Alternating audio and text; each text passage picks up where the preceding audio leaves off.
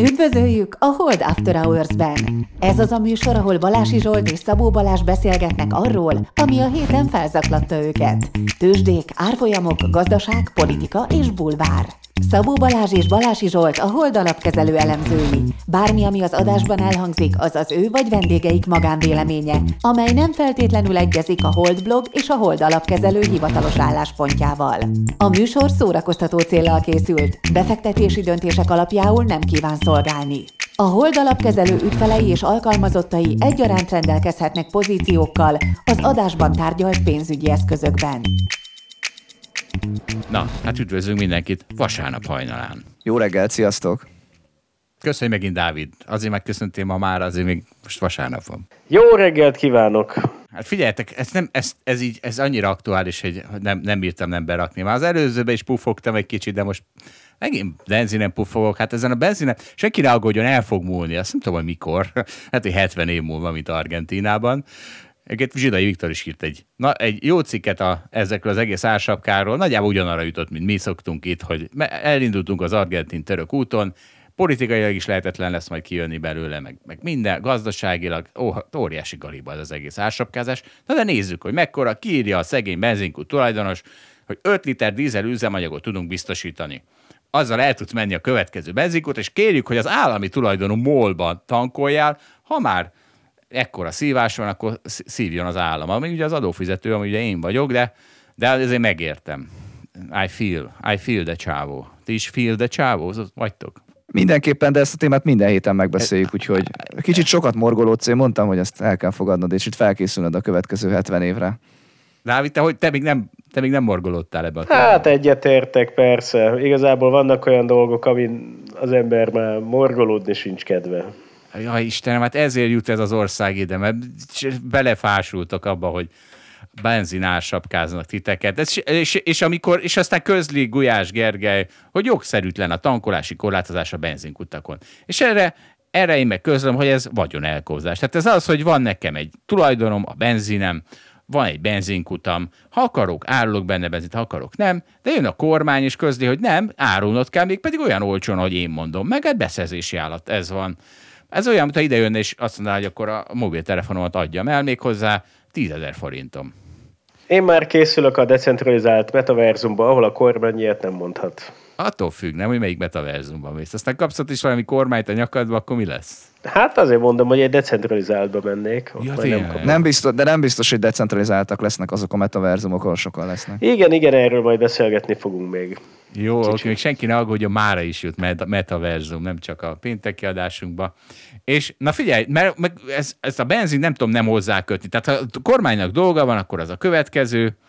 Az a cikk címe a G7-en, hiába a modern szerelvények, a sok késés elrettenti a magyarokat a vonatozástól. Van egy, van egy grafikon is benne, ami azt mutatja, hogy a Európa különböző országaiban hogyan alakult a vasút um, aránya a személyszállításban.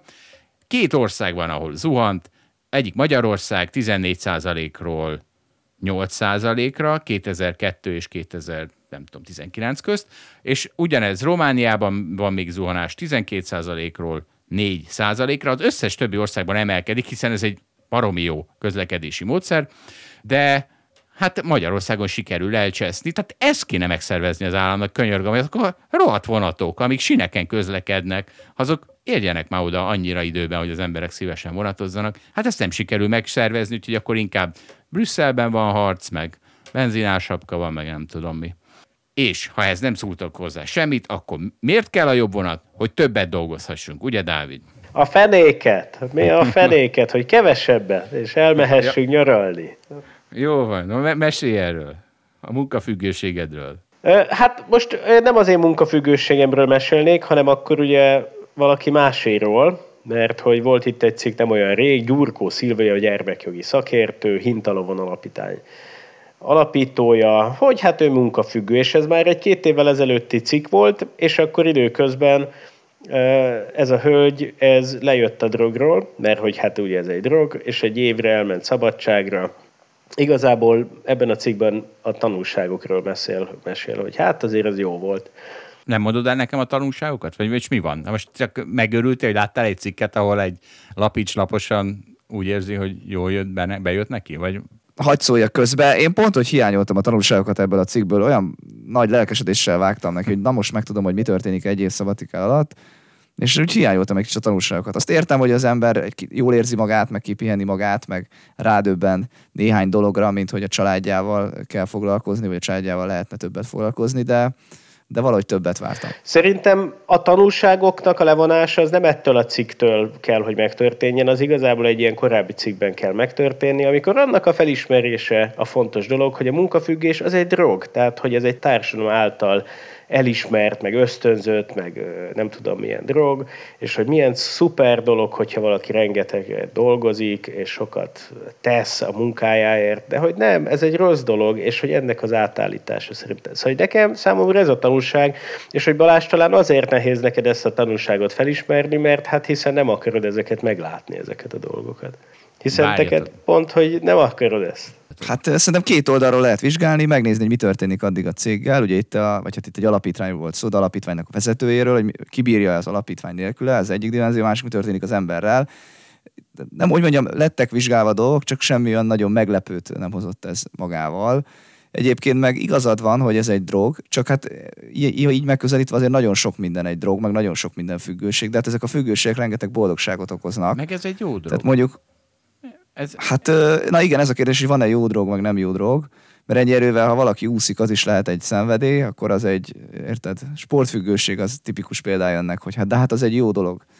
Hát figyeljetek, ez, ez úgy van, hogy nagy valószínűséggel van, nagyon túlzásba viszel, az rossz, csak itt, me, itt megint az van, hogy át van tolva a fogyasztói társadalomra, itt van egy mondat belőle, van, a, van egy éthossza, vagy élethossza valószínűleg, van egy élethossza a túl, nem tudom mi ez, van egy éthossza a túlmunkának, szerintetek mi az éthossza szó ebben a cikkben? Én nem tudtam megfejteni.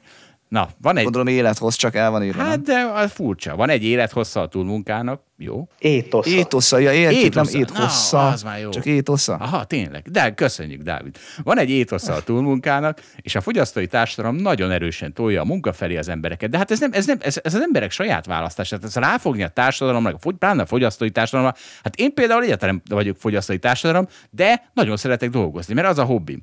És megmondom, hogy mi, hogy lehet Értem, a- értem, csak hogy ez tök ciki, érted? És hogy az, az, az olyan rossz, hogyha a társadalom ezt a dolgot, ezt így ösztönzi, meg elismerni, hogy milyen jó vagy te Zsolt, hogy te szeretsz dolgozni, és cserébe viszont valószínűleg menekülsz valahonnan, lehet, hogy nem szeretsz a családoddal lenni. Nem tudom, hát fogalmam sincsen. Mi az, hogy ezt nem értem? Mi, ki, ez nekem, én nem azért dolgozok, mert valaki megdicsérez, senki nem dicsér meg ezért. Persze, ezt mondom, hogy valamilyen másik területéről az életedből menekülsz adott esetben. És ez nem biztos, hogy így van, nem ezt mondom, csak azt mondom, hogy ez a rendszer, amiben mi vagyunk, ezt az egészet ösztönzi. És egyébként nem igaz, megdicsérnek téged, azzal dicsérnek meg, hogy van egy jó fizetésed. és hogy van. ezért nincs jól. De az tök hasznos. De az tök nem, jó. nem hasznos, Hát mert te hiányzol, mint apuka mondjuk a családodból. De ez nem igaz, mert hanem rövidebb időszakokban vagyok egy intenzívebb apuka. Tehát, hogy a, ha én Értem. nekem napi 12 órát kéne apukának lennem, akkor nagyon hamar elkopnék, mint amuka. Ezt, ezt garantálom. Tehát ez, úgy, figyelj, nekem a nyaralásaim akkor jók, ha van valami nagyon intenzív, tehát mondjuk egy bridge versenyre megyek, vagy egy tánctáborba, és akkor a, a, a táncolások, vagy a bridge versenyek közt lehetek a családommal. Na, az, az egy kurva jó nyaralás. Na, de az, hogy 24 órát legyek a De ez gyerekeimmel. neked jó, érted? Hát, ne, hát, ezt akarom hát mondani, nekem jó. ez Hát neked ezt mondom, jó. hogy nekem jó. Hát ne fogjuk Igen, már a fogyasztói. igen, hát igen, ez, igen. Akkor most mi van? Akkor most te, te is az én nem. Van a családod ez a családodnak jó. Ez neked jó, hogy te elmész bridgelni, elmész izé, táncikálni, nagyon sokat dolgozol, és akkor ebben hogy marad időd? Dávid, tehát én, én egy gyakorló apuka vagyok. Akkor most hallgassatok ide. A családomnak az lesz a jó, ami nekem jó. Ezt, ezt higgyétek el. Tehát olyan nincs, olyan nincs, hogy én fogamat összeszorítva apukáskodok, és az jó a családomnak. Tehát ez, ez, ez, ez egy ilyen életbe, ez nyugodtan vésétek bele a reggeli bögrétekbe, Értem, de a feleségednek is az a jó, ami ő is mondhatná ugyanez, de aztán ő játsz el valószínűleg azt a szerepet, hogy jaj, hát apukának most éppen rossz, akkor neki kell ott lenni, neki kell helytálnia. Nem kell ott És lennie. Hát dehogy Azok nem, a hát gy- valakinek ott kell lenni a gyerekekkel. A gyerekek nagyon jól játszanak. A gyerekek egyáltalán nem akarnak 45 éves apukákkal játszani. Ők, ők, egy, ők Értes, a tíz éves gyerekek... életükben ez így volt a nulla éves körük óta. Ne, de akkor még Zsolt, voltam. ne akkor még többet. már, hát teljes hülyeségeket beszélsz. Nem, akkor még De igen, Zsolt, tehát az élet nagy kérdéseit kisimítottad azzal, hogy nincs ellentmondást abban. Tehát hogy mondtad, hogy a, ami jó neked, az a családodnak jó, tehát gondolj már bele, hány ellentmondás van mégis, amit most próbáltál itt átvágni ezzel az egy mondattal. Nem, nem, hát nem, ez Hát így van. Nem lehet. Hát, ha a fogalmat összeszorítva csinálok bármit a családom érdekében, az nem lesz jó a családomnak. Pláne hosszú távon. Rövid távon még tudom csinálni darabig.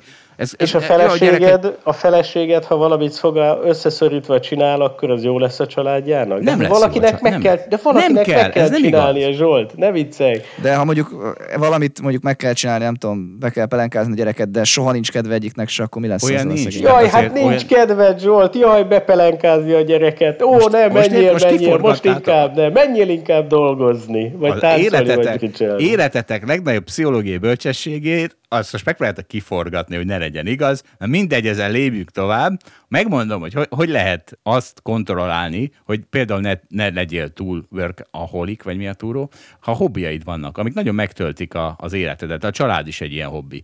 Én nekem a bridge, vagy a tánc, vagy a foci, amik, amik egyszer... De ez az egyébként, Zsolt, te nem munkafüggő vagy csak, tehát neked nagyon sok Igen. Igen. hobbid van, és a Dávid meg én ebbe tanulhatnánk tőled.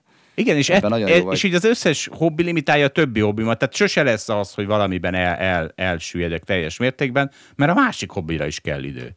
És a család is ezek közé tartozik. Egyébként ilyenkor a Bern Stearns CEO jut eszembe. Talán tudjátok, nagy bridge volt, nem, ez biztos nem tudjátok, amilyen műveletlenek vagytok, de azt tudjátok, hogy a Bern Stearns az az első bank volt, ami elsüllyedt 2008-9-ben, vagy a Lehman Brothersnek volt a CEO-ja, mindegy, ő bridgelt, ő nagy bridgelő volt, és ő elment. A legnagyobb válság közepén, elment bridgelni, a bridgen nem, nem lehet bekapcsolva a telefonod, mert megbüntetnek súlyos IMP-kre, vagy százalékokra, ő kikapcsolta a telefonját, és próbálták elérni a bankból, hogy figyelj már, itt elsüllyed a világ, ő meg azt mondta, hogy gyerekek, hát az velem is elsüllyed, nélkülem is elsüllyed, én bridgelek, hagyjatok békén. Na, lehet, hogy az MNB-nek is így kéne az inflációt kezelni. Kapcsolják ki a telefont, rak, rakjanak egy ilyen indexációt a régiós kamatlábakra, azt automatikusan követi a, izé, a, jegy, a Magyar Jegybank, és lehet menni pecázni. Na, ez, ez szimpatikus nektek is, nem ez a hozzáállás? Ez nagyon szimpatikus, igen. Na végre valami. És, mi, és négy napos munkaheten kéne csinálni. Ba- Balázs, te is szerettél volna hozzászólni. Hát igen, igen, küldtem neked ezt a cikket, hogy Belgiumban bevezették a négy napos munkahetet, bár ott az új szabályozás az azt jelenti valójában, hogy 38 órát, amit le kell dolgozni, és eddig is le kell dolgozni, meg most is, azt 5 helyett négy nap alatt lehet teljesíteni. Igen. Egyébként én, én, nekem ez szimpatikus, tehát én úgy képzelem, hogy majd ha egyszer nem fog sokat dolgozni, akkor, akkor lehet, hogy így kell lecsökkenteni, hogy először mondjuk pénteket így mindig szabadságolod. Szerintem ez, ez, ez egy jó, jó ötlet összességében. Jó van, de itt is, hogy, hogy, hogy, hogy itt a állam akarja szabályozni, hogy lehet-e munkaidőn túl munkaügyekkel zaklatni az embereket. Hát á, Istenem. Hát mindenki álljon a sarkára, és akkor nem lehet. Emlékszem, mekkora megrökkenyedés volt az első munkahelyemen. Mindig kisétáltam 5 órakor. És akkor kérdezték, hogy de figyelj, hát ez itt nem így szokás. Akkor mondta, jó, hát nekem nem kell itt dolgoznom. És akkor, jaj, hát így hozzá lehet állni. Hát, Jaj, nem Zsolt, de hát érted, valahol viszont akkor azt mondják, hogy ja, akkor ne dolgozzál itt, és akkor viszont nem fog tudni más helyet találni. Értem, hogy most nem ez a helyzet éppen, tehát hogy most éppen a Igen. munkavállalóknak így jó a helyzete, de hogy úgy tipikusan az idő nagy részében nem ez szokott lenni, vagy az elmúlt Hát de Dávid, azért hadd ez- már meg a munkaadó, hogy én olyan munkavállalókat szeretnék, aki itt, itt addig dolgozik, amíg el nem nincs végezve a munka. Hát azért de ez- szerintem nem mondhassa meg. Hát érted, egy ilyen Hát ez- alkú ez- folyamatban a munkaadó annak jobb helyzetbe indul el. És hogyha Hol jobb, helyzetbe rosszabb? indul el, hát tipikusan jobb helyzetbe indul el, mert neki van pénze, és aki pedig munkát vállalnak, hát tipikusan nincs. És persze nem minden esetben van ez így, de hogy általában így van. És egy ilyen helyen van pont az államnak dolga, hogy megmondjon olyanokat, hogy figyelj, hát a munkaadó nem mondhassa azt meg, hogy mondjuk 0-tól 24 órába haptákba kell állnia a munkavállalónak. Nem mondhassa meg. Dávid, lehet, hogy kivágom a szocialista izé, eszméjét. Tehát ne hogy igen, a munkadónak pénze van, a munkavállalónak pedig ideje, képzettsége, két keze, két lába, neki sokkal több mindene van. Olyanok dolgok, amikért a munkadó pénzt akar adni. Hát ez egy, ez egy, ez egy kölcsönös tranzakció, mind a kettő jól jár. Még hogy a izé el van nyomva. Apám. A figyelj Zsolt, egyetértek, tehát az államnak szerintem sem kell megteremteni a kultúrát, de amikor már így a határon vagyunk, és azt ráadásul én elég liberális szellembe tette, tehát nem kötelezővé tette, hanem valahogy lehetőségként írta ki, ha jól értem, nekem ez így még belefér. Na, nézzük a metaverzumban mi fér bele, mert Dávid nem, nem bír meglenni egy napot sem metaverzum nélkül. Mi, mit találtál még, Dávid, a metaverzumhoz? No, hát egy ilyen új hír érkezett, hogy megnyílt az első bankfiók is a metaverzumban, hogy a JP Morgan, a, egyébként most ugye a legutóbb a Sandbox nevű metaverzumról beszéltünk, ez most a Decentraland nevű metaverzum. A JP Morgan egy bankfiókot nyitott ebbe a metaverzumba. Egy és... pillanat, várj egy picit, ezek a különböző nevű metaverzumok, ez olyan, mint, mint, mint egy-egy ilyen Second Life, vagy egy-egy ilyen World of Warcraft világ, ahova bemész? Ez, ezek egy-egy ilyenek, így van, Aha, így van, jó. pontosan. És hogy ezzel kapcsolatban még azt a gondolatot akartam elmondani, hogy szerintem azért van a decentralizált metaversumokban nagy jövő, mert azt nagyon-nagyon nehéz elképzelnem, hogyha mi egy ilyen világban élünk, vagy legalábbis az időnknek a jelentős részét mondjuk egy metaverzumba töltjük el, és akkor ott kap, tartjuk a kapcsolatot a családokkal, barátokkal, munkatársakkal, hogy egy ilyen be, világba való belépést egy központi szereplő határoz meg. Tehát, hogyha mondjuk a Facebook határozná meg azt, hogy én beléphetek-e egyáltalán ebbe a világba. És mi több, az összes tulajdonom, ami ebben a központosított metaverzumban az enyém, azt a Facebook tartja nyilván, és ő bármikor ezt így elveheti tőlem, meg kizárhat ebből a világból. Ezt nekem nagyon-nagyon nehéz elképzelni, mert hogy ennek a megfelelője az az, hogy most így körülnéztek, és az összes személyes tárgyatokat mondjuk a Facebook tartja nyilván. És egy pillanat alatt elveheti az összes személyes tárgyatokat. Ez a, ez a megfelelője, ez az analógia. Szóval, hogy nekem nagyon az az érzésem, hogy egy metaverzum az nem központi lesz, az egy decentralizált metaverzum lesz, és ezért lehet az ilyen projekteknek nagy jövője. Na, tehát én kevésbé értek hozzá, Dávid, mint te, de pont az ellenkezőjét gondolom. Nem sokkal nagyobb előnye az, hogy valaki centralizáltan le tud fejleszteni, és erről olvasok, hogy játék, játékgyártóknál ugye nagyon fontos az, hogy meglegyen az a, nem tudom, motor, vagy hogy hívják, amire rá tudnak fejleszteni, és hogy egyébként annak az előnyei, hogy egy helyen belül vagy, az annyival jobb élményt fog okozni egy centralizált metaverzumban, ami majd felülírja azt, amiről most te beszéltél. De ez Egyébként nem, meg nem az van, tehát, hogy... hogy lehet egy helyen megírni magát a metaverzum világot. Az ezeken a, nem tudom, Sandbox, meg a Decentralandban is azt úgy valakik fejlesztik, meg valahol írják. Arról beszélek, hogy a tulajdonoknak a nyilvántartás az hogyan történik meg arról beszélek... És az nem okoz, az nem, fejle, nem okoz brutális fejlesztési nehézséget, hogy a tulajdonoknak a nyilvántartása majd valaki más csinálja, mint mondjuk a Facebook, aki egyébként az egész metaverzumot adja? És nem az lesz, hogy egyébként a Facebook majd, amikor lefejlesztette a metaverzumot, és majd a jó élmény miatt egyébként mindenki oda megy, akkor gyakorlatilag árukapcsolással majd elvárja a fogyasztóktól, hogy egyébként az ő, nem tudom, ő láncán tartsák nyilván a, a tulajdonunkat. És egyébként meg az emberek nem úgy érik meg, hogy minden tulajdonunkat a Facebook tartja nyilván. A digitális tulajdonunkat fogja a Facebook nyilván tartani. Egy csomó, csomó dologra elviseljük, hogy a Google tart most is nyilván egy csomó adatot tőlünk, akkor miért ne viselnénk el, hogy a, nem tudom, a digitális kardomat, meg a digitális könyvespolcomat majd a Facebook fogja eltárolni magában. Hát azért, mert rengeteg visszaélés van az adatainkkal, és ehhez képest, hogy magunkat, a tulajdonainkat is ilyen központi szereplők tartanák nyilván, az összeset, tehát, hogy abból mennyi visszaélés és mennyi probléma tudna származni, hát abba belegondolni is nehéz. Tehát, hogy, hogy ennek a hátulütőit azért most már kezdé felismerni a világ, és én szerintem ez nem így fog megvalósulni, de lehet, hogy tévedek. De, de Dávid, de hát történik, tehát, hogy most is adjuk az adatunkat, majdnem ugyanazokat az adatokat adjuk a Google-nek, a Facebooknak, van, aki az Apple-nek, nem tudom. Az kinek. adatunkat adjuk És hozzá. ez történik. Igen, Igen, de nem a tulajdonunkat. Tehát azért ez egy fokkal erősebb dolog de a digitális könyvesportom az annyira fontos tulajdon lesz nekem, hogy Szerintem azt igen. ki fog az lesz, borulni, az lesz a hogy nem a blokkláncon van, hanem a Facebook. Az lesz a mindened. Nem, miért, és... miért, miért, lenne a mindenem? Miért lenne a mindenem? Hát az egy nagyon-nagyon jelentős része lesz a tulajdonodnak, vagy a dolgaidnak. És hogy érted, hát pont annak a felis, tehát hogy ha trendeket nézünk, akkor szerintem éppen az történik, hogy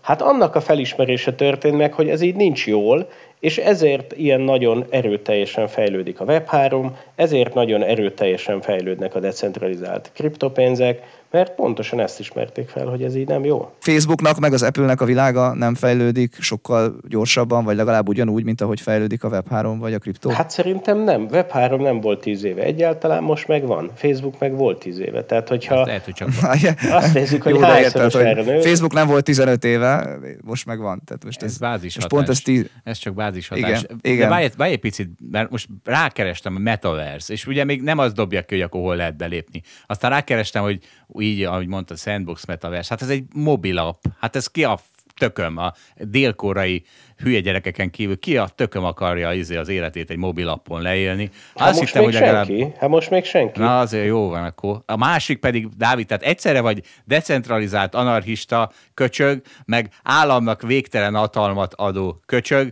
aki azt szeretné, hogy tiltsa meg, hogy a, izé a dolgozó négy után dolgozhasson, de ugyan... Nem tiltotta meg egyébként, igen. De a Dávid szeretné, mert hogy milyen dolog, mert hogy visszaélnek a cégek. Hát szóval hogy van ez? ez hogy, hogy, hogy, hogy rakod össze magadban a kétféle köcsögöt? Mondd. hogy nem verekednek össze az anarchisták meg a szocialisták a benned? Amúgy Zsolt, én nem értem az ellentmondást. Dávid betiltja a fizikai munkát, hogy négy után mindenki hazamessen, és élessen a metaverzumában. Ja, jó, értem.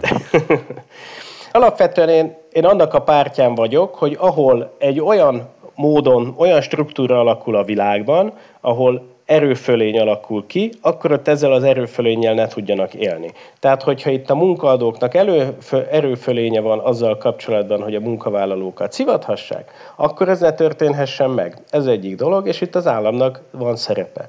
A másik dolog, hogy hát igen, az állam már egy csomó dologot csinál helyettem, meg egy csomó dolgot tud rólam, meg nyilvántart, és egyébként a Facebook is, és szintén egy újabb erőközpont alakult ki, ami nincs így jól, és ezt le kéne építeni. És erre jó az, hogy decentralizált világok vannak. Jó van. Látom, Dávidot mindenki el akarja nyomni, akkor... Figyelj, Dávid, én, én, én, én, tényleg, én amit olvasok nekem, abból szinte egyértelműnek tűnik, hogy itt ugyanaz lesz, hogy, val, hogy valahol lesz egy monopólium. Oké. Okay. És ugyanazokkal a problémák, és lesznek ugyanúgy az ilyen alternatív arcok, meg alternatív világok, amiket te most képviselsz, és lesz majd mellette, és majd valaki ki fog vonulni, mint ahogy a Google mellett is vannak más keresők, akik nem lopják el az adatainkat, meg nem figyelnek meg minket, és azt használják is emberek, de ez, ez, ez egész világot nézve, ez egy, ez egy ilyen ez egy ilyen periféria és egy alternatívanként van jelen, és nem ez az, ami összefogja a, nem tudom, a világ nagy közösségeit. Hát igen, mert most éppen itt tartunk, hogy ezek a cégek most vannak a csúcsukon. De hogy azért az nagyon-nagyon erőteljesen látszik, hogy ennek rengeteg hátránya van, és hogy ez így nagyon nincs jól. És hogyha felépül... Én, ezzel egy, én értelek, de az emberek nagy része, én nem gondolom, hogy ezt észlelné, vagy észrevenné, vagy foglalkozni. Igen, de a szabályozás az nem erre fog menni. Tehát, hogy, hogy, hogy azt egyszerűen én elképzelhetetlennek tartom, hogy a szabályozás azt engedje meg, hogy egyetlen központi hatóság mindent, mindenemet nyilván tartsa. De hát lehet, hogy nagyon hát naív vagyok. Akkor közműcéget csinálnak majd a metaverzumnak a top szolgáltatájából. Tehát szerintem a szabályozó nem, az lehet, hogy nem engedi meg. Az ugyanolyan, mint hogy a szabályozó egyébként most még megengedi a Facebook működését, lehet, hogy majd nem fogja, de akkor nem az lesz az alternatíva, hogy szétveri, feldarabolja a Facebookot, és virágozzék ezer virág, és aztán meg blokkláncra száműzi a Facebook darabjait. Én nem így képzelem el, hanem akkor inkább lesz egy állami cég. Szerintem az állam ezt sokkal jobban szereti, mint a, mint a másik lehetőséget, amit, felírt, amit leírtam. Na jó van, most már ez tök unalmas ez a téma. Tovább mehetünk végre? Menjünk tovább. Na végre, mert most Cser Tamásra fogunk lángosozni, hát, hát az, az, az, az, az, az durva téma. Na hát akkor üdvözöljük megint körünkben Cser Tamást. Hello, Tomi. Szia, Tomi. Sziasztok. És Balázs, tiéd a szó, lángos sütünk. Lángos sütünk, egy nem hagyományos ponttal szeretnénk kezdeni. Több hallgatótól is érkezett az a kérés, hogy beszéljünk kicsit arról, hogy milyen is a munkánk, és hogy mit csinálunk naposztat, amikor azt mondjuk, hogy vállalatokat értékelünk, megpróbáljuk megbecsülni, hogy hol vannak a jó befektetések a tőzsdén, meg hogy melyik cégek a jó befektetések a tőzsdén. Hát először egy ilyen Móriczka példán szeretném felvezetni ezt, hogy hogyan is állunk ennek neki. Annyit elmondanék, hogy én egyébként a bankárképzőben tanítok vállalatértékelést, és ott is hasonló dolgokról esik szó. Csak Zsoltot mindig éttermes példát mondok, de most a kedvedér utána néztem, hogy hogy működik a lángos sütés. Én Mert... mondtam mindig lángos, ne próbálkozz. Én mindig lángos mondtam. Hát azért mondom, hogy mindig lángos mondtál. Jó, hogy te mondtál éttermet. Én, én mondtam éttermet, és át kellett térnem miatt a lángosra, mert vagy háromszor kérted, hogy mindenképpen lángos sütés legyen, mert annál egyszerűbb biznisz nincs az ég egyet a világon. Na és akkor én azt szeretném kérni a hallgatóktól, hogy egy kicsit mindenki képzelje el azt a pillanatot, amikor eldönti, hogy fog alapítani egy lángos sütő vállalkozást. Most azt fogjuk megbeszélni, hogy ez hogyan is néz ki. Az első pont az az, hogy össze kell szedni ehhez az eszközöket, ami kell a vállalkozás működéséhez. És akkor mire kell gondolni? Hát kell egy üzlethelység, vásárolni kell dagasztógépet, sütőt, hűtőt, elszívót, pénztárgépet, ezt meg kell tervezni, hogy mennyibe fog kerülni, valahogyan ezt tőkét kell előteremteni, és akkor képzeljük el azt, hogy ezeket megvásároljuk. Ezt hívjuk befektetett tőkének, ahogy még egyszer mondom, egyébként ez egy ilyen definíciós kérdés a vállalatértékelésben. Ez kell ahhoz, hogy működjön majd a vállalat. De ez mind nem elég, ez még kell vásárolni készleteket is, ahhoz, hogy el tudjuk kezdeni lángos sütést. Hát mondjuk a víz meg a liszt az nem akkora tétel, de mondjuk üdítőt is akarunk venni mellé, akkor még azért azt is hozzá kell adni. Tehát szépen kialakul ez a, ez a befektetett tőke, amit most képzeljünk el, hogy ez mondjuk 10 millió forint. Persze nagyon fontos, hogy a lokációt azt megfelelően válasszuk ki. És akkor ezt megbecsüljük, hogy ez, ez mennyibe fog kerülni, és utána jön a következő pont, hogy ez, ez ugye egy pontszerű esemény volt. Most elképzeljük, hogy a jövőben mi fog történni. Bevételeket és költségeket becslünk. Hát hogy becslünk bevételeket? Egyrészt meg, megpróbáljuk megbecsülni, hogy hány darab lángos tudunk eladni, meg hogy ezt mennyiért fogjuk eladni, így hát a kettő szorzatából ki is a bevétel. És akkor megpróbáljuk ezzel szemben megbecsülni, hogy milyenek lesznek a költségeink. Hát alapvetően két nagy költsége nem lesz. Az alapanyag és a dolgozóknak a bére, de hát ezen kívül lesz még valamennyi amortizáció, hiszen évről évre majd ezek a gépek, amiket vettünk, ezek amortizálódni fognak, ezeket lehet, hogy vissza kell pótolnunk ahhoz, hogy ugyanúgy tudjon működni a vállalkozás, és egyébként lehetnek egyéb más könyvelői költségek, stb. Tehát ezt mindenki el tudja képzelni. És akkor hogy néz ki ez a dolog? Hát ugye van egy kezdeti nagy befektetésünk, amire mondtam, hogy 10 millió forint, és akkor megpróbáljuk megbecsülni, hogy mennyi lesz a profit. Most itt az egyszerűség kedvéért tételezzük fel azt, hogy a profit meg a cashflow az nagy, nagyjából megegyezik. És szerintem a nagy kérdés az az, hogy mikor vagyunk elégedettek. 10 millió forintot beraktunk ebbe a vállalkozásba, mennyi legyen a profit, amivel elégedettek vagyunk. 1 millió forint, 2 millió forint, 500 ezer forint, vagy már 100 ezer forinttal is elégedettek vagyunk, és akkor itt jön be a tőke költségbecslésnek a fogalma. Én most itt nagyon egyszerűsíteni fogok, azt mondom, hogy hát 500 ezer forintnak legalább kéne lenni az éves profitnak, mert ha az nem lenne, akkor jobb lenne, ha ezt az egész vállalkozást inkább nem csinálnánk, és betennénk a pénzünket már pluszba. De belegondolunk, akkor még az 500 ezer forintnál is többet szeretnénk, hiszen van ennek valamiféle kockázata. Ugye a MÁ plusznak a hozamát azt szinte biztosan megkapjuk, tehát akkor mégsem elég az 500 ezer, legyen, most hasamra ütök, legyen inkább 700 ezer forint. És akkor nekem azt kell valahol megbecsülnöm, hogy meg lesz ez a, ez a 700 ezer forint, ez mind múlik. És akkor most ugrok egy nagyot, hogy hogy történik ez egyébként a tőzsdei cégeknél. Várj egy picit, most kihagytad ugye a munkabéreket, tehát hogy te, mivel te ebben dolgozol, tehát az, az ilyen alternatív költségekkel Nem, én nem fog... ebben dolgozom, azt most egyébként ja, most, hogy kérdezed, én most csak tulajdonos vagyok, valakit felvettem az egyszerűség kedvéért, tehát az ő munkabérét ki kell fizetni. Hát én nem csinálok ilyen értelemben semmit, csak tulajdonosként funkcionálok. Kapitalista. Igazi kapitalista Dög. vagyok. Így van. És akkor nagyon röviden csak annyit akarok mondani, hogy végeredményben, amikor nekiállunk vállalatot értékelni egy nagy tőzsdei cég esetében, akkor is ugyanezeket megpróbáljuk megbecsülni. Tehát van egy Excel modellünk, ami mire épít, épít, épít a pénzügyi jelentésekre, általában az adott piaci ismereteinkre, amik már előzően megvoltak, más elemzők munkáira, a céggel beszélgetünk, de ugyanezeket a pontokat mindenképpen fel kell térképeznünk, hogy mekkora a befektetett tőke, meg hogy mi lehet a jövőben a reális bevétel, meg a reális költség. És akkor még annyit hozzáteszek, hogy egyébként ez nagyjából úgy épül fel, hogy az iskolában vagy az egyetemen, ahogy mondjuk mi az itt ülők ugye a Corvinusra jártunk, megtanultuk ezt a lángosos példát mondjuk egy Excelbe levezetni, én hat éve dolgozom itt a Hold alapkezelőben, és akkor itt meg az élet, meg a tapasztalat az, az meg hozzáadta azt, hogy egyébként ezt a, magát ezt a folyamatot, hogy kell egy, egy konkrét vállalaton elvégezni. Jó, most ugye a Balázs jól végigvezette azt a, a kérdést, hogy tulajdonképpen mi lehetne az a megtérülés, ami nagyjából elfogadható egy ilyen biznisztől ahhoz, hogy az már érdekes legyen. Ugye ez az a része az értékelésnek, amit viszonylag exaktul megtanítanak az egyetemen, tehát hogy nagyjából a legtöbb befektető az úgy hasonlóan gondolkozik egy ilyen helyzetben, hogy mi lenne az a megtérülés, amit nagyjából elvárna ettől. Vannak kis különbségek, valaki egy picit nagyobb kockázatot lát benne, van, aki kisebbet, de hogy, hogy nagyjából milyen megtérülés kéne, azt úgy, abban nincs akkora vita. Ja, amikor mi valójában vállalatokat értékelünk és döntünk befektetésekről, ott nem igazán ez a nagy kérdés, hogy, hogy mi az az eltérülés, ami elfogadható, hanem sokkal nagyobb kérdés az, hogy mi az a megtérülés, amit egyébként reálisan ez a vállalkozás fog tudni hosszú távon csinálni, hiszen azt a megtérülést és azt a cashflow-t fogjuk tudni beárazni. Tehát a legtöbbször azon dilemázunk, és azt próbáljuk megérteni itt a váltók értékelésénél, hogy ez a vállalat milyen helyzetben van, milyen versenyhelyzettel szembesül, és mi az a megtérülés, amit ténylegesen valójában fönn tud tartani. Most itt egy lángosozóba gondolkozunk, és tegyünk fel ennek a lángosozó, ez egy nagyon jól eltalált helyen van, és sokkal nagyobb profitra képes ennél, mint amit elvárnánk, mondjuk 15%-os megtérülésre, akkor egyrészt mondhatjuk azt, hogy ez egy baromi jó befektetés volt, ugye beleraktunk mondjuk 10 millió forintot, és évente termel nekünk másfél milliót, ez nagyon jó, és ez nagyon értékes, és értéket teremtettünk, de azon kell dilemáznunk, hogy reális lehet-e az, hogy hosszú távon képes ez a lángosozó 15%-ra.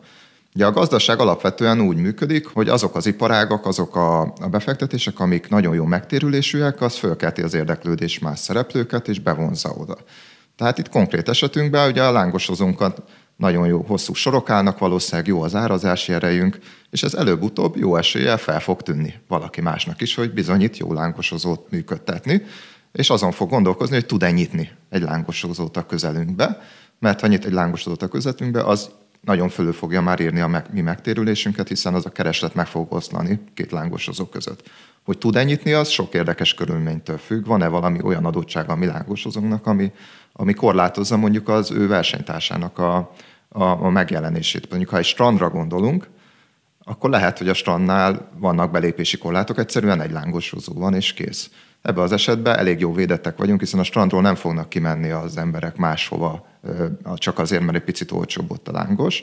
Tehát ott akár feltételezhetjük is azt, hogyha jól megy a biznisz, az védett és fönn tud maradni.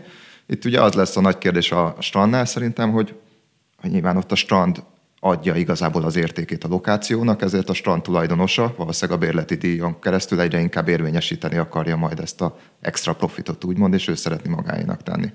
Tehát oda akarok visszakanyarodni, hogy igazából tényleg a legfontosabb része szerintem a befektetéseinknél, az értékelésnél azt megérteni, hogy az a megtérülés, amire képes az a biznisz, az fenntartható-e, illetve mi védi, mi, mi okozza azt, hogy, hogy, hogy ez így tud maradni. És tényleg ilyenekről szoktunk beszélgetni, tehát azokról beszélgetünk, hogy mi az, ami megcseszheti a bizniszét annak a vállalatnak, amit épp meg akarunk venni, vagy nem akarunk megvenni. Tehát ülünk nem tudom, három órát egy ilyen szeánszon, nem? És akkor azzal ostromoljuk például a modell készítőjét, aki elvileg a legjobban ismeri a céget, hogy na jó, de mi van, ha? És akkor nem mondjuk egy ilyen mi van hát. Mi van, ha szar az időjárás? Ez egy egyszerű. Hát attól ugye nem félünk annyira, mert azt gondoljuk, hogy egy évben átlagosan kiszámítható, hogy milyen az időjárás. Tehát az csak, csak nem fog elrontani egész évre a strandot, hogy pont most rossz az idő. De például a versenyhelyzet, amit a Tomi mondott, na azon nagyon sokat lamentálunk.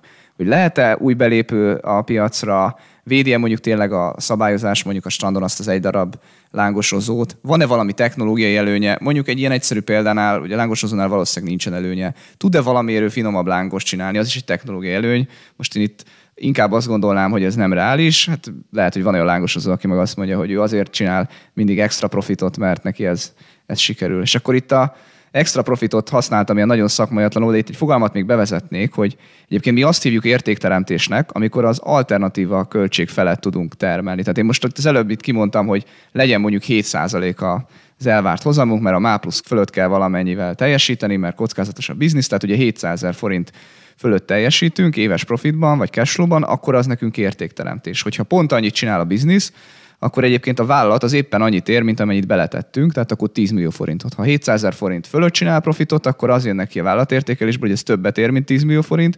Ha 700 ezer forint alatt csinálja a profitot, akkor pedig azt gondoljuk, hogy ez értéket rombol ez a, ez a vállalkozás, és akkor kevesebbet fog érni, mint 10 millió. És még annyit is hozzátennék, hogy a tőzsdén az, az izgalmas, hogy igazából e piac már elvégezte helyettünk ezt a feladatot, hiszen hogyha látjuk a részvényárfolyamokat, akkor abból vissza tudjuk kalkulálni, hogy ez a piac, tehát a tőzsdei befektetők átlaga az mennyire is értékeli ezt a lángosozót. Tehát, hogyha értékteremtést vár, akkor fogjuk látni a részvényárfolyamból, hogy 10 millió fölött lesz, stb., ahogy az előbb elmondtam. Tehát vissza tudjuk kalkulálni, hogy mit vár a piac. Így van, és ebből következően akár lehet tök jó befektetés a tőzsdén egy olyan vállalat is, ami egyébként nem jó megtérülést hoz, vagy nem éri el azt a megtérülést, amit amit elvárnánk tőle, ha mi alapítanánk a vállalatot, mert elképzelhető, hogy mondjuk megvehetjük a vállalatot negyed annyiért, mint amennyikor tőkét bele kellett fektetni a, a működéshez, mint ahogy mondjuk a Balázs végigmondta itt a lángosozó nyitásnál, hogy milyen költségek vannak. Tegyük fel, ez a lángosozót valaki megnyitotta, működött három-négy évig, bejött mellé egy versenytárs, a versenytárs bejövetele nagyon lerontotta a megtérülését. Egyébként a versenytárs lehet, hogy béna, tehát láthatóan ő előbb kerül bajba, vagy előbb megy csődbe, mint mi. Tegyük fel, hogy ez a helyzet akkor elképzelhető, hogy ez a lángosozó egyébként végül is egy jó befektetés, mert meg tudjuk venni egy ilyen pillanatba a befektetett tőke negyedén. Ugyan a megtérülése is egyenlőre ezt, a, ezt az értéket adja reálisan, de közben egy olyan helyzet van, hogy a versenytárs haldoklik, mi csak kicsit szenvedünk, és ha reális azt gondolni, hogy a versenytárs be fog zárni, akkor visszaállhat majd egy, egy, egy jobb megtérülés, és kiderülhet, hogy nagyon jó befektetés volt ez a lángosozó, mert ugye olcsón vettük meg, és a, ahhoz képest olcsón vettük meg, mint amennyire egy ilyen középtávon reális profitabilitása. ha mondjuk ugye ez egy nagyon igényes vállalat, akkor ez a befektetett eszköz negyedén megvenni, az lehet, hogy már úgy profitál is, hogyha felszámolják a céget és eladjuk az eszközöket. Tehát, hogy, és vannak ilyen abszurd helyzetek. Tehát ez, ez gyakran van. De az ezen még MOL részint is lehetett venni a nem tudom még melyik pánikban, mert az orosz válságban. Vagy hát nem 2009-ben volt így, nem? Nem, nem, nem, sokkal előbb. Tehát még a milyen 80-as években, amikor tényleg azt számogatták ott, ott, ott mellettem ülők, hogy hát most MOL részvényel olcsóbban megkapod, mint a MOL összes eszköze. És akkor még a, tehát hogy voltak ilyen pillanatok. Egyébként, ha szaridőhöz visszatérve, tehát ugye, ahogy ezt Tamás is mondta, tehát például a szaridő úgy érdekes, hogy kibírja-e, hogyha egy hónapig szar az idő. Tehát például ugye ez már érdekes a vállalat esetén, hogy persze azt mondjuk, hogy átlagosan minden nyár az jó lesz, de mi van, ha jön egy extrém szar nyár, és egy hónapig nincs bevétele, akkor túléli-e? Attól függ, mennyi hitele van a cégnek, tehát ilyeneket Ugye? Igen, igen. Hát most itt egyszerűbbre vettük a példát, a hitelt eddig nem is hoztuk be, de, de igen, ezek fontos dolgok, hogy a cashflow az legyen annyira pozitív, vagy ne legyen annyira negatív, hogy az csődbe vigye a vállalatot, vagy ellehetetlenítse mert akkor sokszor vége a bulinak. Tehát ha tőkét kell emelni egy vállalatban, mert annyira rossz a helyzet, akkor mindegy, hogy te rózsásnak gondolod a kilátásokat három meg öt év múlva, akkor, akkor kihígulsz, rengeteget buksz, tehát ez gyakorlatilag azt jelenti lehet, hogy, hogy gyakorlatilag csődbe ment a vállalat, és te elbuktál minden pénzt. Ugye az állami mentéseknél van így, amikor valaki azt szokta mondani, hogy na majd úgyis kimenti az állam, akkor sokszor úgy menti ki, hogy először nullás zárfolyam, és utána menti ki akkor vállalat működik tovább, de az ember, aki befektetett, az mégis nullázott a pénzével, tehát az a szegény befektetőt már nem fogja megmenteni az, állami mentőcsomag. Van ilyen helyzet. Hogy a szocialistákat megnyugtassam, hogy 2008-9-ben a bankokat így mentettek ki az Egyesült Államokban. Tehát azt a bank részvényesek azt jól megszívták azt, hogy a, mit tudom a Lehman Brothers meg a stb. végül nem ment csődbe de az akkori részvényesek azok, azok totál lenulláztak. Én meg egy olyan aspektust sát, szerintem érdemes ennek érinteni ennek a, a lángos sütőnek, hogy valójában miért lesz ez valószínűleg egy rossz befektetés, az pedig szerintem abból fakad, és ezt is sokszor mérlegeljük, hogy az az egyik dolog, hogy racionálisan végig gondolják el a szereplők, hogy, hogy egy biznisz jó-e, és érdemes ebbe az bizniszbe belevágni, csak egy lángos sütő valószínűleg pont nem ilyen. És nem ilyen egy étterem, egy kávézó se, mert ezek olyan üzletek, amiben viszonylag alacsony tudással és kis belépési korláttal be lehet lépni, és mindig valamiért van rengeteg olyan vállalkozó kedvű ember, aki azt gondolja, hogy ebből, ebből fogja a szerencsét megcsinálni, és beleugrik úgy, hogy igazából nem számolja végig, nem is tudja végigszámolni, hogy, hogy ez egy jó megtérülésű dolog. Ugye ez a klasszikus esete például a, a, a sikeres futbalistának, aki meggazdagodik, és nem tudja, hogy mit csinál pénzének, de étteremben sokat járt, mert kávézóba, és, és vonzónak is tartja a gondolatot, hogy van neki egy étterme, és majd a barátait is meghívja oda, stb. És anélkül kezd, nyitja ki az éttermet, hogy kiszámolná, hogy annak van bármi üzleti alapja-e és ebből fakadóan állandóan lesznek piac, új piacra lépők, akkor is, ha nem jó a megtérülés. Egy ilyen iparágban pedig az a helyzet fog bánni, hogy tartósan rossz megtérülése lesz a, a piacon lévőknek. De mindenképp ugye olyan iparágokat próbálunk nézni, meg hát olyan vállalatokat is, ahol, ahol azért nem az a helyzet, hogy gyakorlatilag fűfa be tud lépni a piacra kis pénzzel bármikor, anélkül, hogy végig gondolná, hogy ez jó dolog, hanem legyen valami fajta védelem, vagy legyen egy méretből fakadó nagy előny, amit nem olyan könnyű ledolgozni itt ez azért érdekes ez a pont, mert itt a holdalapkezelőben itt, itt, itt sokszor szerintem ott van a, a gondolkodási hiba, hogy olyan iparágokban, amiben mi nem tudjuk elképzelni, hogy az, ott van egy óriási belépési korlát, ezért azt is úgy kezeljük, mintha ez bármikor, el, ugye ezt nagyon sokszor hallom, pláne tőle Tamás, hogy mondjuk a hálózati hatás, az ugye az egy olyan, olyan ami, nem tudjuk, hogy mennyire felfújt, meg nem felfújt, nem tudjuk, hogy melyik cég esetén tényleg a hálózati hatás ez egy olyan belépési korlát, ami kellően gátolja a belépőket, vagy sem, és, és akkor, tehát egy, egy klassz, egy, egy lángosozónál tudjuk, hogy mi a belépési korlát, vagy nem. Egy Facebook esetén már ez tök nehéz volt eldönteni. Ez nagyon jól emlékszem, amikor nem is tudom, tíz évvel ezelőtt, amikor ezek a cégek indultak, akkor mindenki azt mondta, hogy hát az Amazon, hát az egy, az egy könyvesbolt. És aztán kiderült, hogy az Amazon nem egy könyvesbolt, hanem most már olyan, most már egy monopólium. Tehát most már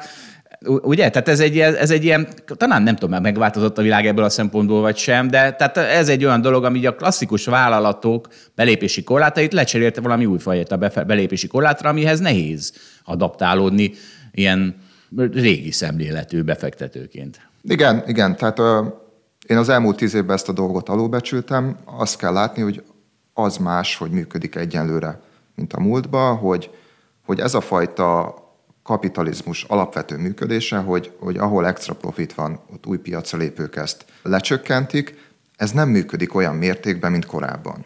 Korábban ugye a hosszú, vagy száz éves múltat nézzünk, akkor azért az volt egy reális hozzáállás ehhez, hogy azok a váltok, akik extra profitra képesek, vagy, vagy iparágak, ott ez az extra profit idővel csökken.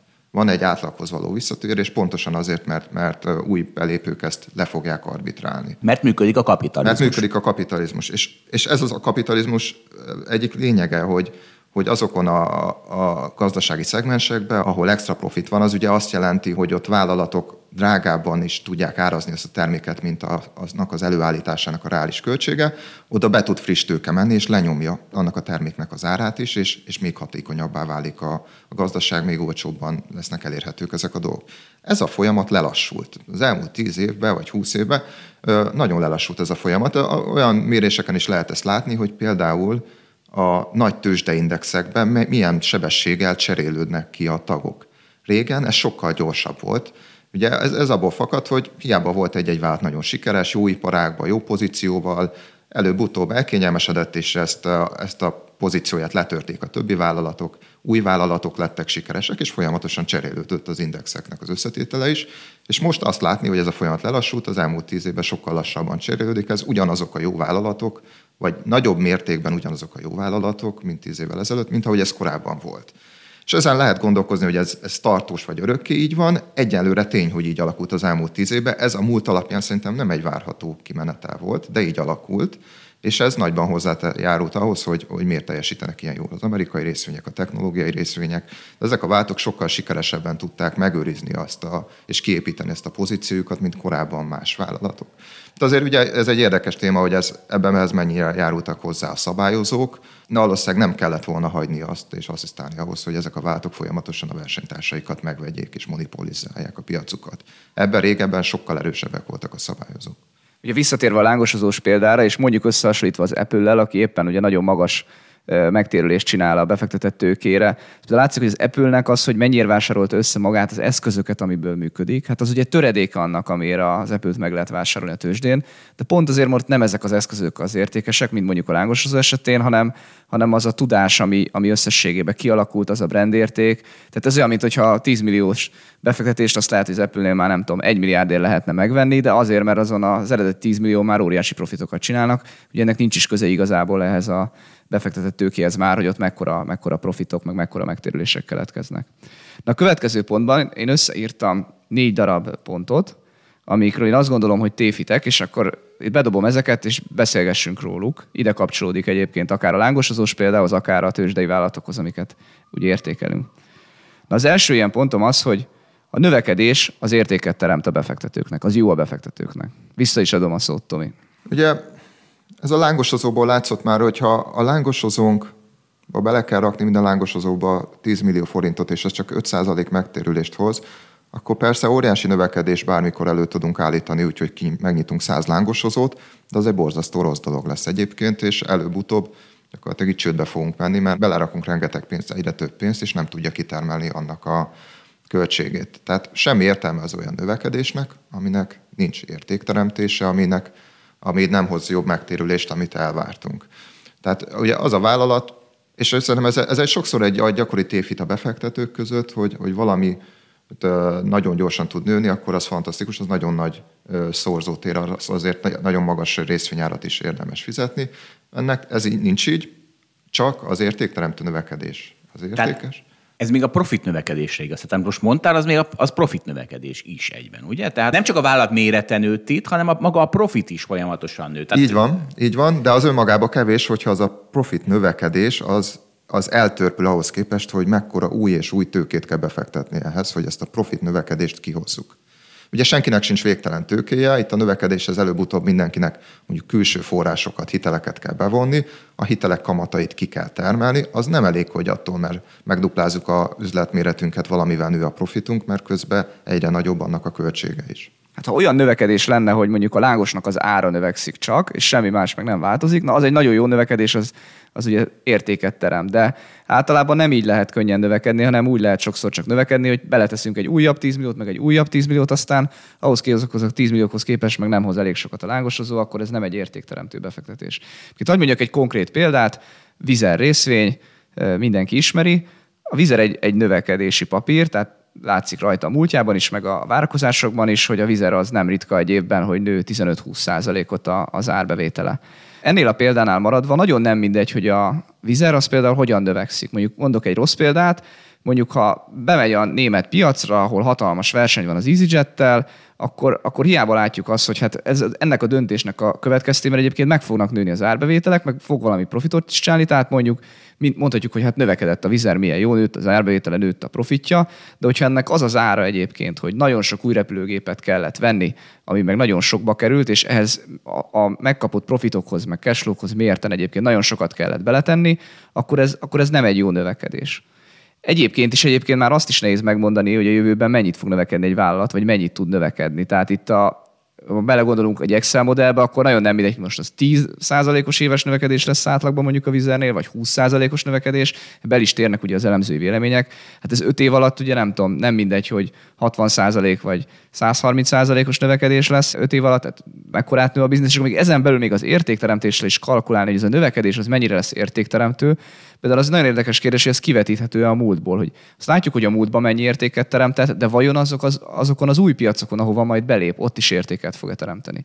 És akkor lehet, hogy simán jó példa van, hogy már nagyon jó helyzetben van mondjuk egy, egy úton, nagyon sok pénzt keres a, a vizer, és akkor egyszer annyi történik, hogy ott nő a piac, mert nagyobb igény van ugyanarra az útra, a vizernek már nagyon jó a pozíciója, és akkor ott tud, ott tud növekedni, akkor pedig azokat a magas profitokat tudja a növekedéssel újra meg újra megtermelni, na akkor meg, akkor meg nagyon is értékteremtő növekedésről van szó. És hát ez kívülről látni egy vállalat esetében, egy elemzőnek azért nincs könnyű dolga, tehát a, a növekedés az még nagyon megnehezíti a becslést, mert nagyon kis változás növekedésben az végül nagyon nagy változást tud a, a becsült értékben okozni. Lehet, hogy akkor itt, itt dobom ezt be, hogy ugye nekem az szokott gyakran a bajom lenni ezzel fundamentális elemzéssel, hogy most, ahogy Balázs elmondta, hogy meg kell becsülni, hogy mekkora lesz a növekedés, meg kell becsülni, hogy mekkora lesz a jövőbeli elvárt hozam, ami a kockázatmentes hozamból szoktuk számolni, meg kell becsülni, hogy mit fognak csinálni a versenytárs. Tehát azt csináljuk, hogy az ár, ugye, tehát mert végig mit szeretnénk kitalálni, hogy az ár mennyi lesz. Tehát ki akarjuk találni, hogy jövőben mennyi lesz az árfolyama annak a részvénynek, mert abban bízunk, hogy a fair ez fog konvergálni.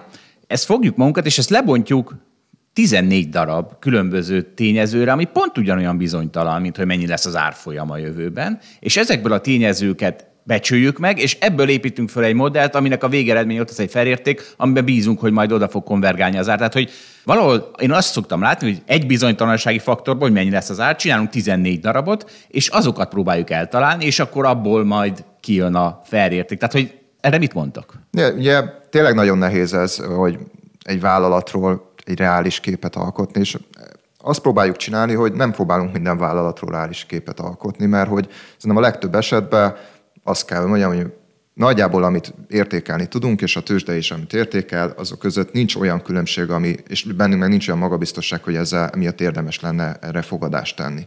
Tehát keressük inkább azt a lehetőségeket, meg az olyan helyzeteket, ahol, ahogy Balázs is mondta, hogy vissza lehet számolni azt, hogy mit áraz a piac, Nagyjából vissza tudjuk ezekkel az eszközökkel számolni, hogy attól a vállalattól milyen megtérülés, meg milyen növekedés vár a piac, és csak akkor foglalkozunk egy lehetőséggel, ha az extrém, ha ez, ez nagyon messze van attól, ami szerintünk egy, egy reális jövőkép.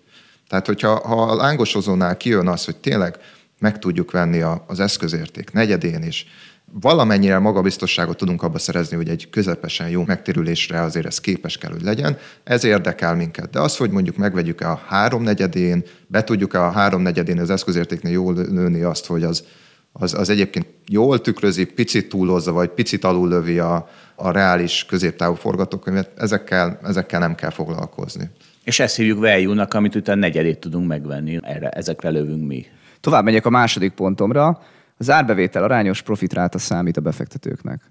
Ezt már kicsit érintettük, ezt most magamnál tartom ezt a pontot, ezért kifejtem, hogy ez nagyon fontos, hogy nem az számít, hogy 10 vagy 30 százalék a profitráta, hanem az számít, hogy mekkora a befektetésre jutó megtérülés. Tehát ha valaki most egy vállalkozó hallgatja ezt a podcastot, és azt látja, hogy ő 100 millió forintért el tudja, fel tudja számolni a befektetését, de egyébként közben 30%-os profitrátája van, úgyhogy van 10 millió árbevétele évente, meg 7 millió költsége, akkor hiába tűnik nagyon magasnak a profitráta, amit csinál, mégis jobb lenne teoretikusan, ha felszámolná a vállalkozását, el tudja adni 100 millió forintért, mert akkor azt át tudja tenni már pluszba, és akkor mindjárt 50 millió forint lesz a megtörlése, hiába 30% a profitráta. Visszatérve ugyanezt elmondva például a légitársaságok példáján, a fabadosoknak magasabb a profitmarzsa, mint a hagyományos légitársaságoknak, de ez abból is következik, hogy most kicsit egyszerűsítek, mondjuk azt, hogy ugyanazt kell befektetett tőkére számolnia mondjuk egy Lufthansa-nak vagy egy Vizernek, mert mind a kettőnek nagy részben repülőket kell vásárolni, amik egyébként nagyon hasonlóak, meg nagyon hasonló áron tudja őket megvenni.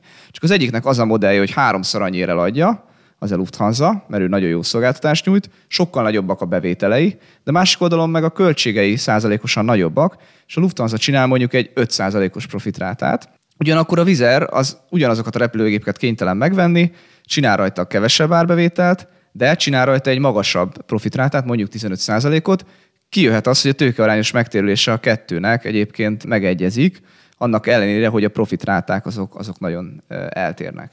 Tehát mi mindig tőkearányos megtérülést próbálunk számolni. Persze ezen belül fontos a profitrátának a kérdése, de nem ez a, nem ez a döntő pont, amit, amit nézünk. A harmadik ponton pedig az, hogy a jó Excel modellből következik a befektetési döntés. Ez csak, ezt inkább az egyetemistáknak akarom elmondani, amikor az egyetemen vagyunk, akkor azt látjuk, hogy kapjuk ezeket a Múricka feladatokat, amik arról szólnak, hogy az Excelbe be kell vinni a számokat, akkor ezt elképzeljük az életben, hogy csinálnánk, akkor, akkor persze nehezebb ezeket az input adatokat megszerezni, többet kell rajta dolgozni, de végül is úgy dolgozunk, dolgozunk, meg, megszerezzük az inputokat, összerakjuk a modellet, aztán kiköp valamit a, az Excel, ami rá összehasonlítjuk ugye a tőzsdén látott piaci árfolyammal, hogyha magasabbat kaptunk, akkor azt gondoljuk, hogy alulértékelt a részvény, akkor venni kell, ha meg alacsonyabb számot kaptunk, akkor meg azt gondoljuk, hogy túlértékelt a részvény, akkor meg sortolni kell. Na, hát szerintem az életben ennél bonyolultabb, és és amit már Tomi mondott, ez a, ez a visszaszámolás, ez nagyon fontos. Hogy én azt gondolom, hogy a, amikor befektetési döntést hozunk, akkor nekünk először fel kell térképeznünk azt is, hogy mit, hogyan jött ki a piacnak az a szám, amit látunk a tőzsdei árfolyamokban. És utána, amikor mi döntést hozunk, akkor nekünk tudnunk kéne, hogy miben térünk el a piactól. Attól, hogy a vállalat piacán mondjuk nagyobb növekedést várunk, vagy azt gondoljuk, hogy a vállalat piaca lesz jobb helyzetben, mondjuk egy, most egy vételi döntésről beszélek vagy arra gondolunk, hogy a vállalaton belül lesz valami jobb, hogy a költségek fognak csökkenni, mert ez a vállalat eddig nagyon rosszul menedzselte a költségeit, és majd a költségek fognak lecsökkenni? Vagy arra gondolunk, hogy mindenben egyetértünk cashflow-ban azzal, amit a piac gondol, csak mi azt gondoljuk, hogy az elvártozamunk sokkal alacsonyabb, mert mondjuk nem tartjuk annyira kockázatosnak ezt a bizniszt, mint mások. Úgy látjuk, hogy valami kockázatot valószínűleg a többiek túl fontosnak tartanak, mi kevésbé tartjuk fontosnak. Tehát meg kell értenünk a világot, meg kell értenünk azt, hogy pontosan más befektetők hol látnak problémákat, ezeket egyesével feltérképezzük, és mi is megpróbáljuk kialakítani a magunk képét, és érteni akarjuk, hogy hol térünk el. Hát ez egyáltalán nem könnyű, mert hát itt nagyon sok inputot kell számba venni. Ehhez ugye azt fűzném hozzá, hogy, és ezért szoktam én kardoskodni itt, hogy, hogy jó, hogy mondjuk azt látjuk, hogy mi kevésbé tartjuk ezt kockázatosnak, mint a piac, és ezért olcsónak tartjuk. És ilyenkor ezt a kérdést nem nagyon szoktuk föltenni magunknak, hogy fog-e ez változni? Tehát, hogy mi az, amitől a piac nézete is erről a cégről, ami nézetünk felé konvergál? Hagy reagáljak rá gyorsan egyet, mert hogy az életünkben itt volt egy ilyen fontos esemény az elmúlt két évben. Nagyon megtetszett nekünk egy osztrák kartongyár befektetés, a Meyer Manhof karton, amit azt láttuk, hogy egyrészt nem rosszak a fundamentumai, és másrészt a piac, ahhoz képest, ahogy a piac vagy a piacot követő elemzők, ahogy értékelik ezt a vállalatot, a mi megítélésünk szerint ez egy borzasztóan stabil vállalat volt, és sokkal kisebb kockázata volt, mint amit a piac ítélet mondott. Ezért azt gondoltuk, hogy ez a stabil biznisz, ezt inkább úgy kéne árazni, akár mint egy ingatlant, mert ahhoz hasonlítható a, az általa termelt készpénztermelésnek a, az ingadózása vagy kockázata. És nem ahhoz hasonlítható, mint az összrészvénypiacnak, ahol, ahol egy gazdasági válság jelentősen megüti a dolgokat. És jött 2020, jött a Covid, hatalmas pofon lett a ciklikus vállalatoknak, nagy profitbeesés, ennek a vállalatnak meg nőtt a profitja. Semmi nem történt a profitokkal, és volt persze a részvényben egy, egy rövid eladás, itt is a 2020 márciusában mindent eladtak, de azonnal a piac felismerte, és, és, és messze letörölt ennek a részvény árfolyam azt az esés, mert rögtön felismerte a piac, hogy na itt arról van szó, hogy történt egy nagy kockázata a gazdaságban és a piacokban, és nem történt kockázat a vállalatnak. Igen, mondjuk ez kellett egy Covid, ami elég igen, nagy, de, nagy igen, felkiáltójel a piac. Igen, de ugye ilyenek tudjuk, hogy lesznek. Tehát törvényszerűen gazdasági válságok szinte menetrendszerűen jönnek, és ez felszínre hozza azt, hogy igazából hol van valódi kockázat, és hol van a kockázat alul vagy túlbecsülve. Kivéve, amikor rohadt államok belenyúlnak, és ugye minden zombi vállalatot kimentenek, és az például elnyomja ezt a mi értékeltségi előnyünket is egy kicsit. Tompítja, de attól ahhoz, hogy belenyúljanak, előtte már nagyon rossz dolgok történnek, leesnek az árak, stb. Tehát teljesen nem írja föl. Hát az nagyon rossz, most ugye látunk erre példákat, amikor végre jön egy vállalatnak az ideje, mert mondjuk magasabb lesz a kamat és tudna többet keresni, mert mondjuk magasabb lesz az energiár és tudna többet keresni. Mi ugye abba gondolkodtunk, hogy a, a piac az ciklikusan fog működni, tehát lesznek alacsony energiárak, meg lesznek magas energiárak, meg lesznek alacsony kamatok, meg lesznek magas kamatok, de amikor végre a vállalat tudna pénzt keresni, és a befektetőknek erre nagy szüksége van, hiszen ugye voltunk lent, és most jó lenne le, fent is lenni egy kicsit, akkor belenyúl az állam, és mondjuk bekepeli az árakat. És akkor hozom az utolsó pontomat, ez Tominak dedikálom.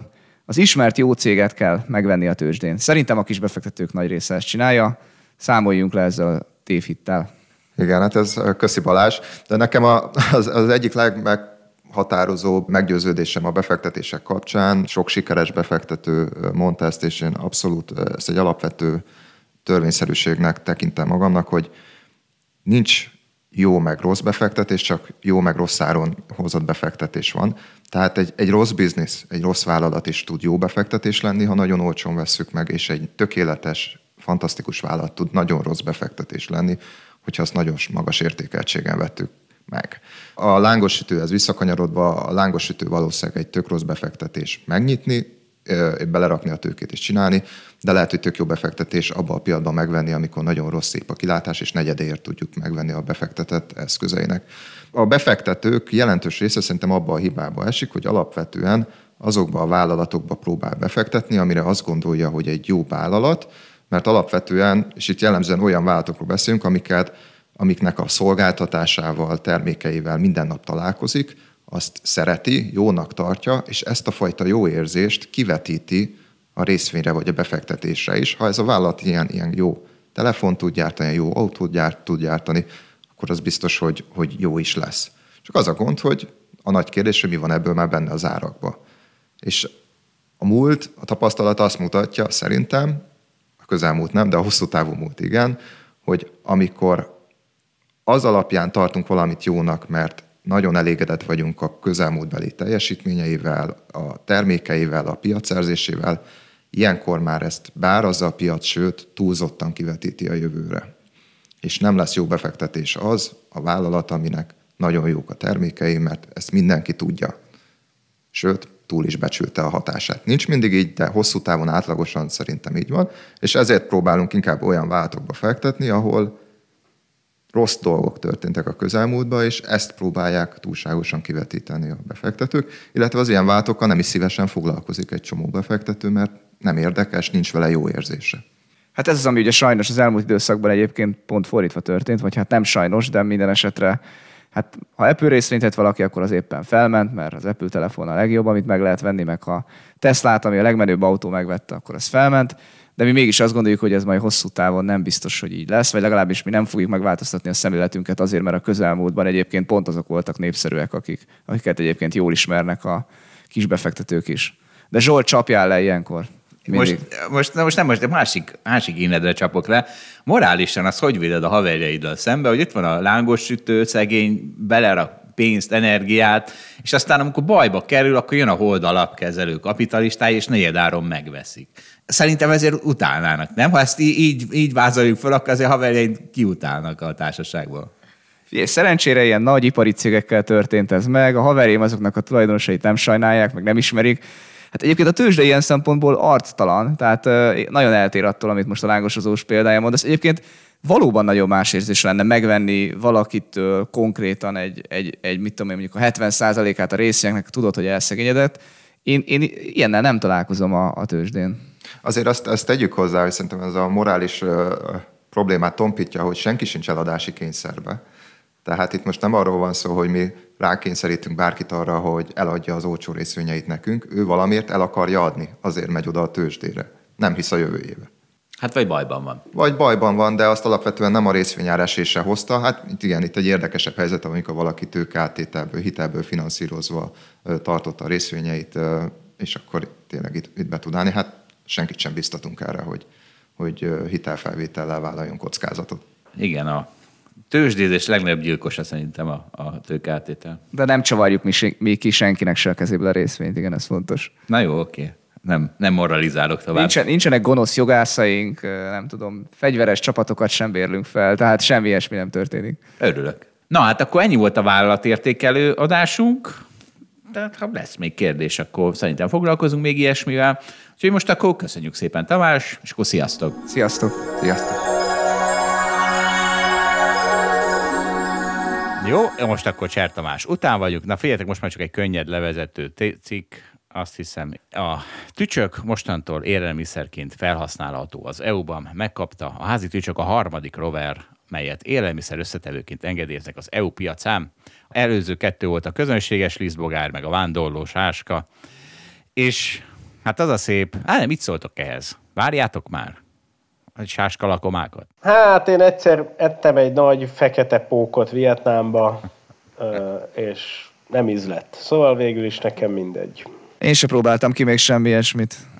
Uh, igen. Sajnálom. De, de be kell csukni a Szárazak szemed. vagyunk. Amit a lányaimnak mondok, csukjátok be a szemeteket és egyétek. Mindegy, ez van. Jó, de hát eljön el- majd az ideje, amikor erre fanyalodunk biztosan.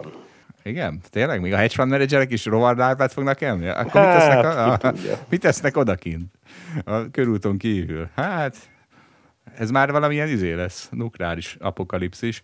Hát én, én kérdeztem, igen, a Dávidról számítottam még itt a pénteki podcastban, hogy tud nekünk pár világvége szenáriót mondani. Há, itt van. Látom, megtartotta magának. Nem mondta el, hogy hogy történik, de a végén nem tudom, mit teszünk. A végén Zsáskákat. házi tücsköt eszünk. Hát, de itt vadászunk, nem, nem is amit a boltban veszünk. és, és figyeljetek, az Európai Bizottság korábbi közleménye szerint a lovarlárvák széles körű élelmiszerépre alkalmazása környezeti és gazdasági erőnyökkel jár. E, Kevesebb takarmányt igényelnek, kevesebb hulladékot termelnek, és üvegházhatású gáz kibocsátásuk elenyésző, és én már látom, hogy mennyire vicces és szomorú lesz, hogy ez is politikai kérdés lesz. Tehát, eh, hogy ha te tücsköt eszel, akkor te egy rohadt izé, vagy libernyák, ha, ha meg marhát, akkor meg egy rohadt kapitalista, nem tudom mi hedge fund manager, és, de hát valahol a vegánság is ilyen, nem? Tehát ha ha valaki vegán, akkor, akkor az, tehát hogy nem, nincs, nincs ez a vonulata mondjuk a vegánságban? Szerintetek nem látjátok ezt? Kép- Képzeld, pont, pont erről vitatkoztam Orsival, mert az volt az állítás, hogy aki 40 fölött vega, az egyébként egészségügyi okból, okokból teszi, aki 30 alatt vega, az biztos, hogy ilyen elvi kérdésként fogja fel, vagy vega-vegán most itt ez helyettesíthető. Tehát itt szerintem a generációk között nagy különbség van. És mi ebben. volt a És mire, vita? mire jutottatok? Hát, hogy ő mondta, hogy ez nem így van, hogy szerintem még a 40 fölöttiek is egyébként az állatokat védik. Aztán mondtam, hogy dehogy is, szerinted 40 fölött valakit érdekelnek az állatok, meg hogy hogy tartják őket, és, és akkor ezen vitatkoztunk. És szerintem igen, van egy csomó ilyen. És mondtam, hogy te a buborékodban élsz, biztos én is De nem, sajátomban. azért van ilyen ilyen. Én is ismerek néhány ilyet, aki ilyen 40 fölött megőrült, és nem tudom, kegyetlen államtvédő. Dávid, te is ismersz de, de, Én is na, ismerek ilyeneket szerintem. Szálljatok be ebbe a vitába. Na most beszálltunk. Tehát van, vannak ilyenek. 40 Jó, Jó, de- állatvédők. Most mondhatok egy ellenpéldást, persze ezzel cáfoltátok az állításomat, de a 30 alatti, 30 alattiakról nem is beszéltetek. A- Azokat nem ismerjük. A- Azok, azokat csak a sejnen szoktam látni. Ott meg nem derül ki, hogy mit esznek. Majd Na. felnőnek a gyerekek, és kiderül. Így van. Azok esznek húst. Az én gyerekeim esznek húst Na, majd, rendesen. majd egy pár év múlva meglátjuk. Be, Majd 20 évesen, majd 20 évesen megmondják neked, hogy Bekevere- gyilkoltad itt az állatokat a- azért, hogy belénk tömd ezt a húst. Jó van. Akkor, amíg az én házamban laktok, addig húst tesztek. Ezt már látom. Na, akkor valamit még hozzátesztek? Életbölcsességet? A mai adás? Nem, elég volt már, a, rengeteg volt Igen, most. rengeteget szerintem is. bölcselettünk. Köszönjük szépen akkor a figyelmet, bölcsességben gazdag hétvégét kívánunk mindenkinek, szervusztok! A viszonthallásra, sziasztok! Sziasztok! Köszönjük, hogy velünk tartott a Hold After Hours mai részében. Ha tetszett a műsor, kérjük értékeljen minket, és iratkozzon fel csatornánkra, hogy azonnal értesüljön legfrissebb epizódjainkról. Az adással kapcsolatos részleteket és az említett cikkeket, ábrákat keresse a Hold blogon. Ez volt a Hold After Hours. Tartson velünk a következő adásban is!